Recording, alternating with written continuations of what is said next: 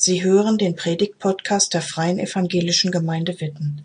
Mehr über unsere Gemeinde finden Sie unter www.fegwitten.de. Projekt Miteinander, die Internationale. Das ist der Abschluss unserer Predigtreihe heute und ich freue mich, dass wir mit diesem Thema enden können. Die internationale Gemeinde. Darum geht es heute. Und ich starte deswegen mit einer Geschichte von mir, die ich erlebt habe in der internationalen Gemeinde. Ich, ich war 2015, 16 für ein halbes Jahr in Südindien. Und das war eine ganz besondere Zeit für mich, aber auch eine sehr herausfordernde.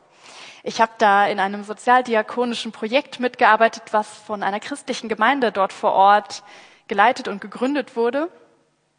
Und Indien war für mich der absolute Kulturschock. Das fing damit an, dass die Sprache Tamil, spricht man in Südindien, die ist so komplex oder jedenfalls für Deutsche so schwer zu lernen, dass mir direkt gesagt wurde, wenn du nur ein halbes Jahr da bist, lohnt sich gar nicht erst die Sprache zu lernen, wirst du eh nicht hinkriegen. Toll, dachte ich. Gut, muss ich mich mit Englisch durchschlagen. Und das war da wirklich schwierig, weil mein Akzent sehr stark, deren Akzent auch sehr stark. Also gefühlt haben wir zwei verschiedene Sprachen gesprochen, obwohl wir Englisch geredet haben.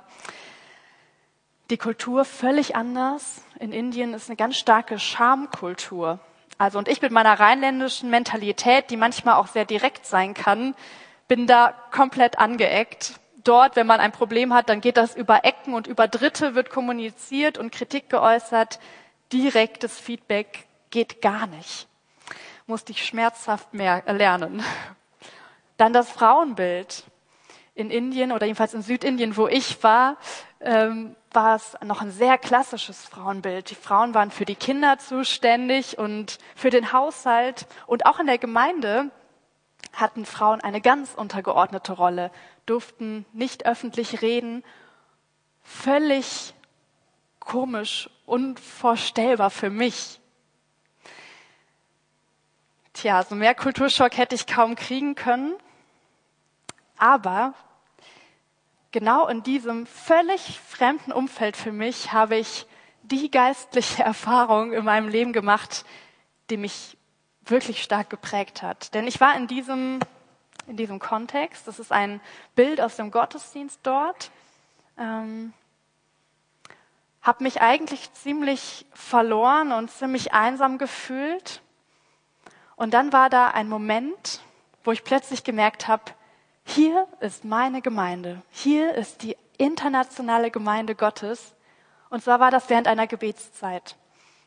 Und das ist so spannend, weil wenn wir hier in unseren Gottesdiensten beten, ist es ja meistens so, ein Nee oder ein Näher betet vorne laut und die anderen falten die Hände und schließen die Augen. Dort in der Gemeinde in Südindien war das so. Es hieß, wir beten, also auf Tamil, ich habe nicht viel verstanden. Und dann auf einmal fing die gesamte Gemeinde, also da waren ungefähr tausend Leute im Gottesdienst und alle gleichzeitig fingen an zu beten. Durcheinander, also es war ein riesiges Gemurmel und auf einmal habe ich gemerkt, wow, ich kann hier mit einstimmen. Ich habe einfach auf Deutsch laut gebetet. Das hat keiner verstanden. Aber darauf kam es in dem Moment gar nicht an, weil ich gemerkt habe, wow, wir beten hier gerade alle den gleichen Gott an, in unterschiedlichen Sprachen, mit völlig unterschiedlicher Prägung und wir sind gerade eins. Wir sind eins im Gebet, eins im Glauben und auf einmal spielte es keine Rolle mehr, dass ich mich da so fremd fühlte und dass die Frauen ein Kopftuch beim Beten aufzogen, das war für mich zwar komisch, aber auf einmal spielte das keine Rolle mehr, weil wir als internationale Gemeinde da vereint waren. Das ist ein Moment, der richtig hängen geblieben ist bei mir und für mich so greifbar gemacht hat, dass Gottes Volk, Gottes Gemeinde international ist. Und ich habe euch heute einen Predigtext mitgebracht, der genau von diesem Volk Gottes spricht, das international ist, das mehr ist als das, was wir manchmal im Blick haben. Und ich lese euch den Text jetzt vor, der steht in 1. Petrus 2.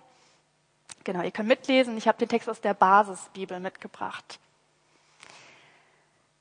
Aber ihr seid das erwählte Volk Gottes, eine königliche Priesterschaft, ein heiliges Volk, eine Gemeinschaft, die in besonderer Weise zu Gott gehört. Denn ihr sollt die großen Taten Gottes verkünden. Er hat euch nämlich aus der Finsternis in sein wunderbares Licht gerufen. Ihr, die ihr früher nicht sein Volk wart, seid jetzt Gottes eigenes Volk. Ihr, die ihr früher kein Erbarmen fandet, erfahrt jetzt seine Barmherzigkeit.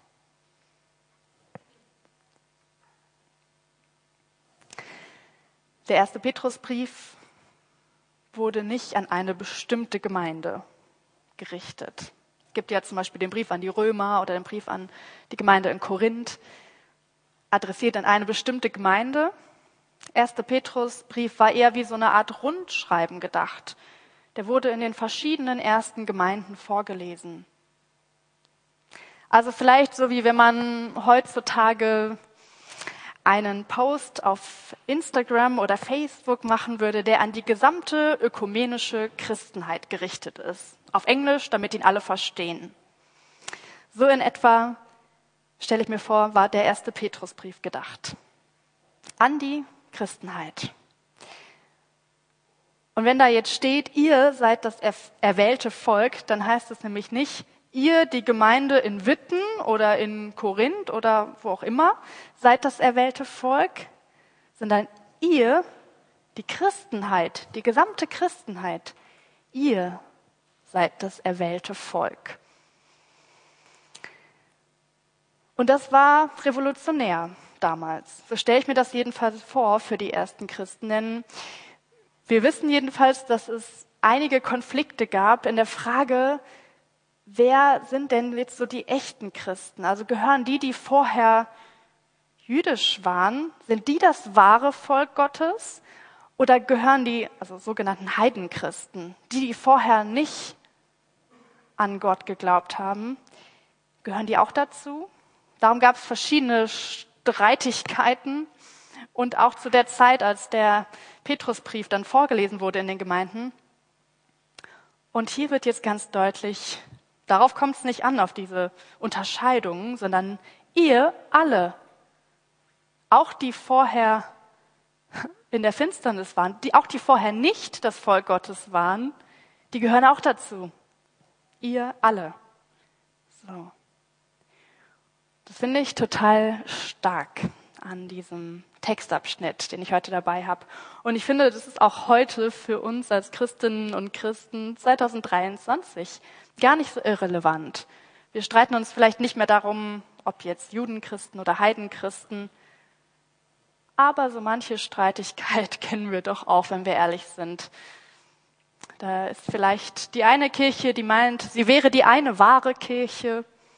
Da gibt es die eine Gruppe von Gläubigen, die meint, sie hätten die eine wahre Glaubenspraxis. Oder die eine Kirche, die meint, sie hätten die eine wahre Theologie. Ich glaube, das Thema ist uns nicht ganz unbekannt, dass wir uns irgendwie versuchen zu unterscheiden und streiten.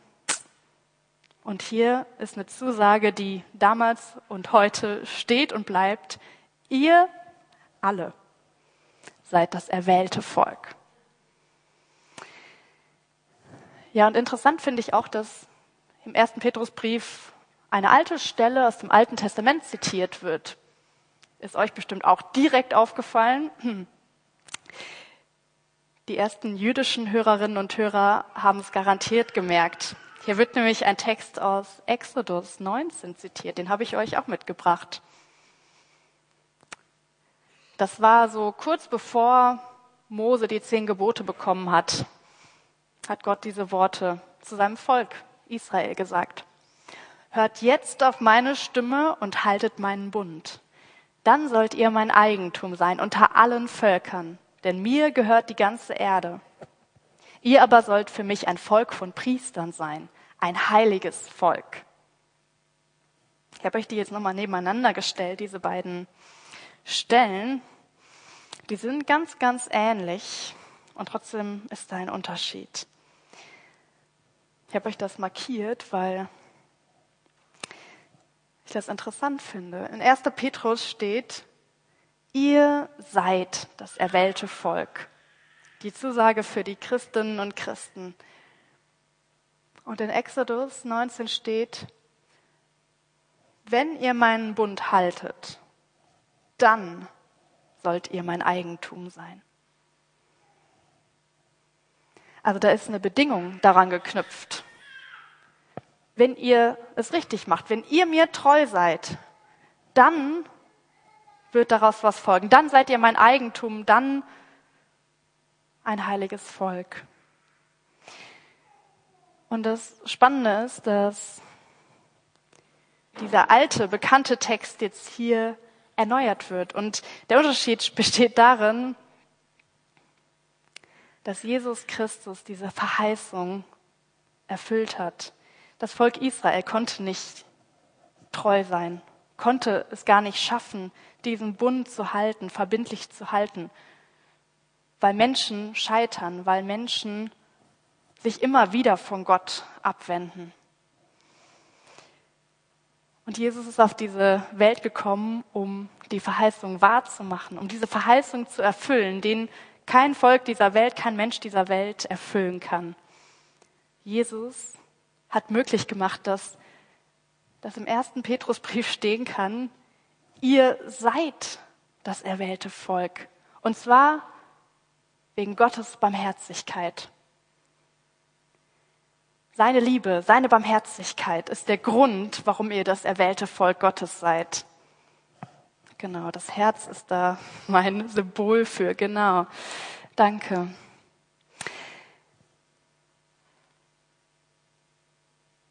Ich finde es ganz schön überwältigend. Dieses Volk Gottes. Ja, wer, wer ist das Volk Gottes? Ich, ich habe mal ein Foto aus meinem Wohnzimmer mitgebracht. Da hängt nämlich eine Weltkarte. Das Volk Gottes, wer ist das? Das sind nicht wir hier in der FEG Witten, sondern das Volk Gottes. Benny hat das eben auch schon gesagt am Anfang. Das ist auf der ganzen Welt. Das Volk Gottes. Es ist in China und Russland und der Ukraine und in Tansania. Das Volk Gottes ist international stark. Ich weiß nicht, wie euch das geht, wenn man sich das mal vor Augen führt. Also ich weiß nicht, wie aktuell meine Zahl ist, aber ich habe ähm, recherchiert 2,5 Milliarden Christinnen und Christen aktuell auf der Welt.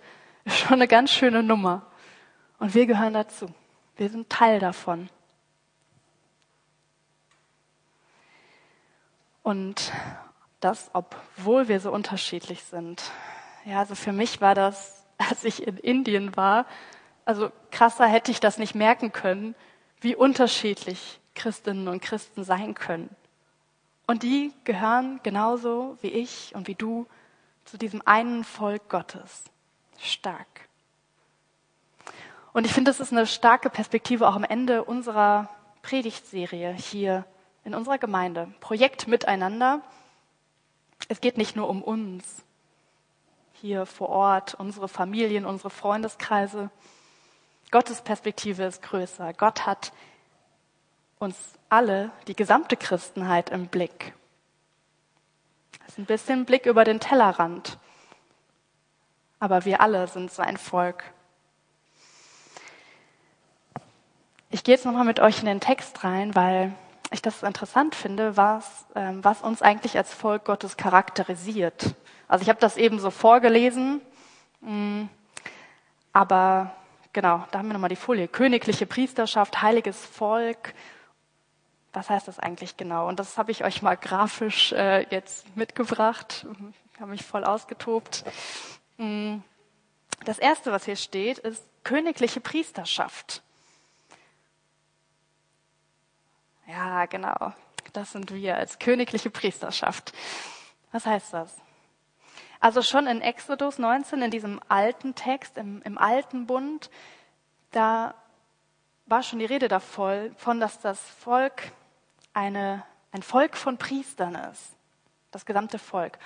Und trotzdem war es so, dass nicht alle Priester waren. Also das, der Stamm Levi war so der Priesterstamm. Der den Priesterdienst getan hat. Also da war eine Gruppe von Menschen, eine Familie in diesem Stamm Levi, die dafür zuständig war, Opfer zu bringen, Tempeldienst zu tun. Die waren dafür zuständig zu unterscheiden, was ist heilig und was ist unheilig. Sie waren dafür zuständig, mm, das Gesetz zu bewahren und das Gesetz zu lehren. Also eine kleine Gruppe von Leuten. Und hier in 1. Petrus wird die Perspektive nochmal bestätigt und erweitert. Das Priester oder die königliche Priesterschaft, das sind nicht nur manche, sondern das seid ihr alle. Das Priestertum aller Gläubigen. Das heißt, wir als weltweite Gemeinschaft sind eine Gemeinschaft von königlichen Priestern. Also nicht nur die, die das Amt des Priesters oder den Beruf der Pastorin haben, sind königliche Priesterschaft, nicht nur die dürfen das Wort Gottes lesen und auslegen, nicht nur die dürfen Jesus nachfolgen, ihn anbeten. Das ist von uns allen Auftrag, Aufgabe oder für uns alle auch Geschenk. Das zweite ist die heilige Nation. Also das Volk Gottes ist heilige Nation. Ja, ich hoffe, ihr erkennt die Heiligenscheine. Ähm, die Nation das Wort macht nochmal deutlich, es geht eben um alle, nicht nur die Judenchristen, auch die Heidenchristen. Ist ja für uns relativ relevant, weil sonst würden wir gar nicht zum Volk Gottes dazugehören, wenn nicht diese gesamte Nation gemeint wäre. Und heilig, tja, sind wir heilig, sind wir Heilige? Ich glaube, heilig und vollkommen ist nur Gott. Aber unsere Gemeinschaft wird zu einer heiligen Gemeinschaft, indem wir diesem heiligen Gott nachfolgen und indem wir Vergebung und Erneuerung von ihm bekommen. Deswegen ist unsere Gemeinschaft charakterisiert als heilige Gemeinschaft. Und das dritte nochmal Volk zum Eigentum. Also Volk, das Gott gehört. Das fand ich jetzt schwierig äh, grafisch darzustellen, aber das Volk, das sich nach Gott ausstreckt, das bedeutet, wir gehören zu Gott, ja, zum Eigentum. Das klingt vielleicht so ein bisschen besitzergreifend, wenn Gott sagt, ihr seid mein Eigentum. Aber in dem Wort Eigentum steckt, ähm, steckt noch eine andere Bedeutung drin, und zwar die Bedeutung Rettung. Also das griechische Wort, was im Petrusbrief steht, das kann nicht nur mit Eigentum, sondern auch mit Rettung übersetzt werden. Und das fand ich total interessant, weil das bedeutet, wir sind Gottes Eigentum, nicht im Sinne von Besitz, sondern dadurch, dass wir Rettung von ihm bekommen und Rettung annehmen können. Das kennzeichnet sein Volk. Ja, das zu diesen drei Begriffen.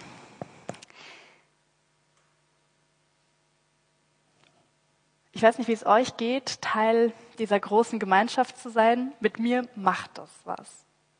Ich finde es auch schon genial, in einer großen Gemeinschaft zu sein, irgendwo bei einem Konzert oder manche gehen gerne ins Stadion. Vielleicht kennt ihr das auch, dieses Gefühl, Teil von was Großem Ganzen zu sein. Das ist irgendwie schon genial. Ich spiele in einem Orchester und wenn ich da Geige spiele und alle anderen Instrumente höre und merke, ich bin da so mittendrin und Teil von diesem großen Ganzen, Wahnsinn. Und das Volk Gottes ist ja jetzt nicht so richtig spürbar oder greifbar. Gerade das internationale Volk Gottes. Wir können uns das zwar irgendwie vorstellen, aber 2,5 Milliarden Christinnen und Christen, das ist ja manchmal einfach nicht so vor Augen, weil wir es nicht sehen. Und trotzdem ist der Gedanke wahnsinnig ähm, überwältigend für mich. Und diese Gemeinschaft, diese unsichtbare große Gemeinschaft, die hat auch nicht nur Ermutigung, sondern die hat auch einen Auftrag. Und jetzt ähm, wird es ein bisschen konkreter nochmal für uns. Es ist ja schön, zu dieser Gemeinschaft dazu zu gehören. Aber unser Auftrag, genau, dürft ihr gerne schon mal zeigen, der steht auch sehr, äh, sehr deutlich im Text von 1. Petrus. Da steht nämlich, denn ihr sollt die großen Taten Gottes verkündigen Das ist unser Auftrag als weltweite Gemeinschaft. Und jetzt weiß ich nicht, wie du geprägt bist. Bei mir ist jetzt direkt im Kopf, oh, Gottes Taten verkündigen, was kann ich denn jetzt machen? Ah, ich könnte meiner Nachbarin von Jesus erzählen, ich könnte auf Social Media was über Jesus posten oder ah, Leute zur Kirche im Café einladen. Lauter Ideen habe ich, aber ich glaube, das ist hier überhaupt nicht gemeint. Es geht nicht darum, was ich mache, es geht auch nicht darum, was du machst, sondern es geht um den Auftrag, den wir als Gemeinschaft haben, als internationale Gemeinschaft, als Volk Gottes. Wie kann das aussehen? Dass wir gemeinsam mit Christinnen und Christen auf allen Kontinenten Gottes große Taten verkündigen. Die, die wir ja noch nicht mal kennen. Also die meisten kennen wir nicht von diesen 2,5 Milliarden. Wie kann das gehen? Ich glaube, dass der Auftrag darin liegt, dass wir unsere oder dass wir Gott verkündigen, indem wir zusammenstehen als Christenheit. Das ist unser Auftrag, dass wir Gott verkündigen, indem wir eins sind, indem wir zusammenhalten, indem wir uns nicht zerstreiten, gegeneinander kämpfen über Unterschiede, ähm, uns trennen, sondern dass wir zusammenstehen und dass wir durch Einheit, durch Zusammenhalt ein Zeugnis sind in dieser Welt. Das ist das, was wir als gesamte Christenheit, was uns ausmacht. Jesus betet an einer Stelle im Johannesevangelium, betet Jesus dafür, dass Christen weltweit, alle, die kommen werden, dass sie eins sind, dass sie zusammenstehen. Und ich denke immer, boah, krass, dass Jesus da schon für gebetet hat, dass das Jesus wichtig war, weil ich glaube, da geht es nämlich darum, dass wir Gottes große Taten verkünden. Das können wir auch einzeln und das ist auch wichtig und gut, auch dass wir das als FEG Witten machen. Aber unser gemeinsamer Auftrag ist, seid glaubhaft, steht zusammen in Einheit. Das ist der Kern, auf den es ankommt. Und ich habe mir überlegt, was sind so zwei ganz simple Ideen, wie wir das umsetzen können, jetzt hier vor Ort. Wir sind ja, hm, wir sind ja jetzt nun mal in Witten und sind nicht überall auf der Welt. Aber wie können wir das stärken, dass dieses eine Volk Gottes, dass das Strahlkraft hat, dass das zusammensteht? Kann man sicherlich viel zu sagen, aber meine zwei kleinen Ideen. Die erste, lasst uns Gutes übereinander sagen. Lasst uns auf das schauen, was Christinnen und Christen vereint. Ich bin ehrlich gesagt schnell darin, die Dinge zu finden, wo ich mich unterscheide von anderen in Indien. Ich habe mich am Anfang so geärgert, dass die Frauen da ein Kopftuch beim Beten getragen haben. Ich dachte mir so, boah, die verstehen die Bibel doch gar nicht richtig und das muss denen mal jemand erklären. Und dann habe ich irgendwann gemerkt, nee, das ist völliger Quatsch. Darauf kommt es hier überhaupt nicht an. Es kommt hier darauf an, dass wir den gleichen Gott anbeten. Und dann habe ich mich entschieden, ich möchte Gutes über die Menschen dort sagen. Ich möchte darüber reden, wie stark sie sind in Gebet und wie stark sie darin sind, einander zu dienen und eine relevante Arbeit in ihrer Umgebung zu tun für Menschen, denen es nicht gut geht. Das ist das, was die Christen und Christinnen da in Indien, in dieser Gemeinde ausgemacht hat. Nicht, dass sie aus meiner Sicht die Bibel falsch ausgelegt haben. Darauf kam es überhaupt nicht an.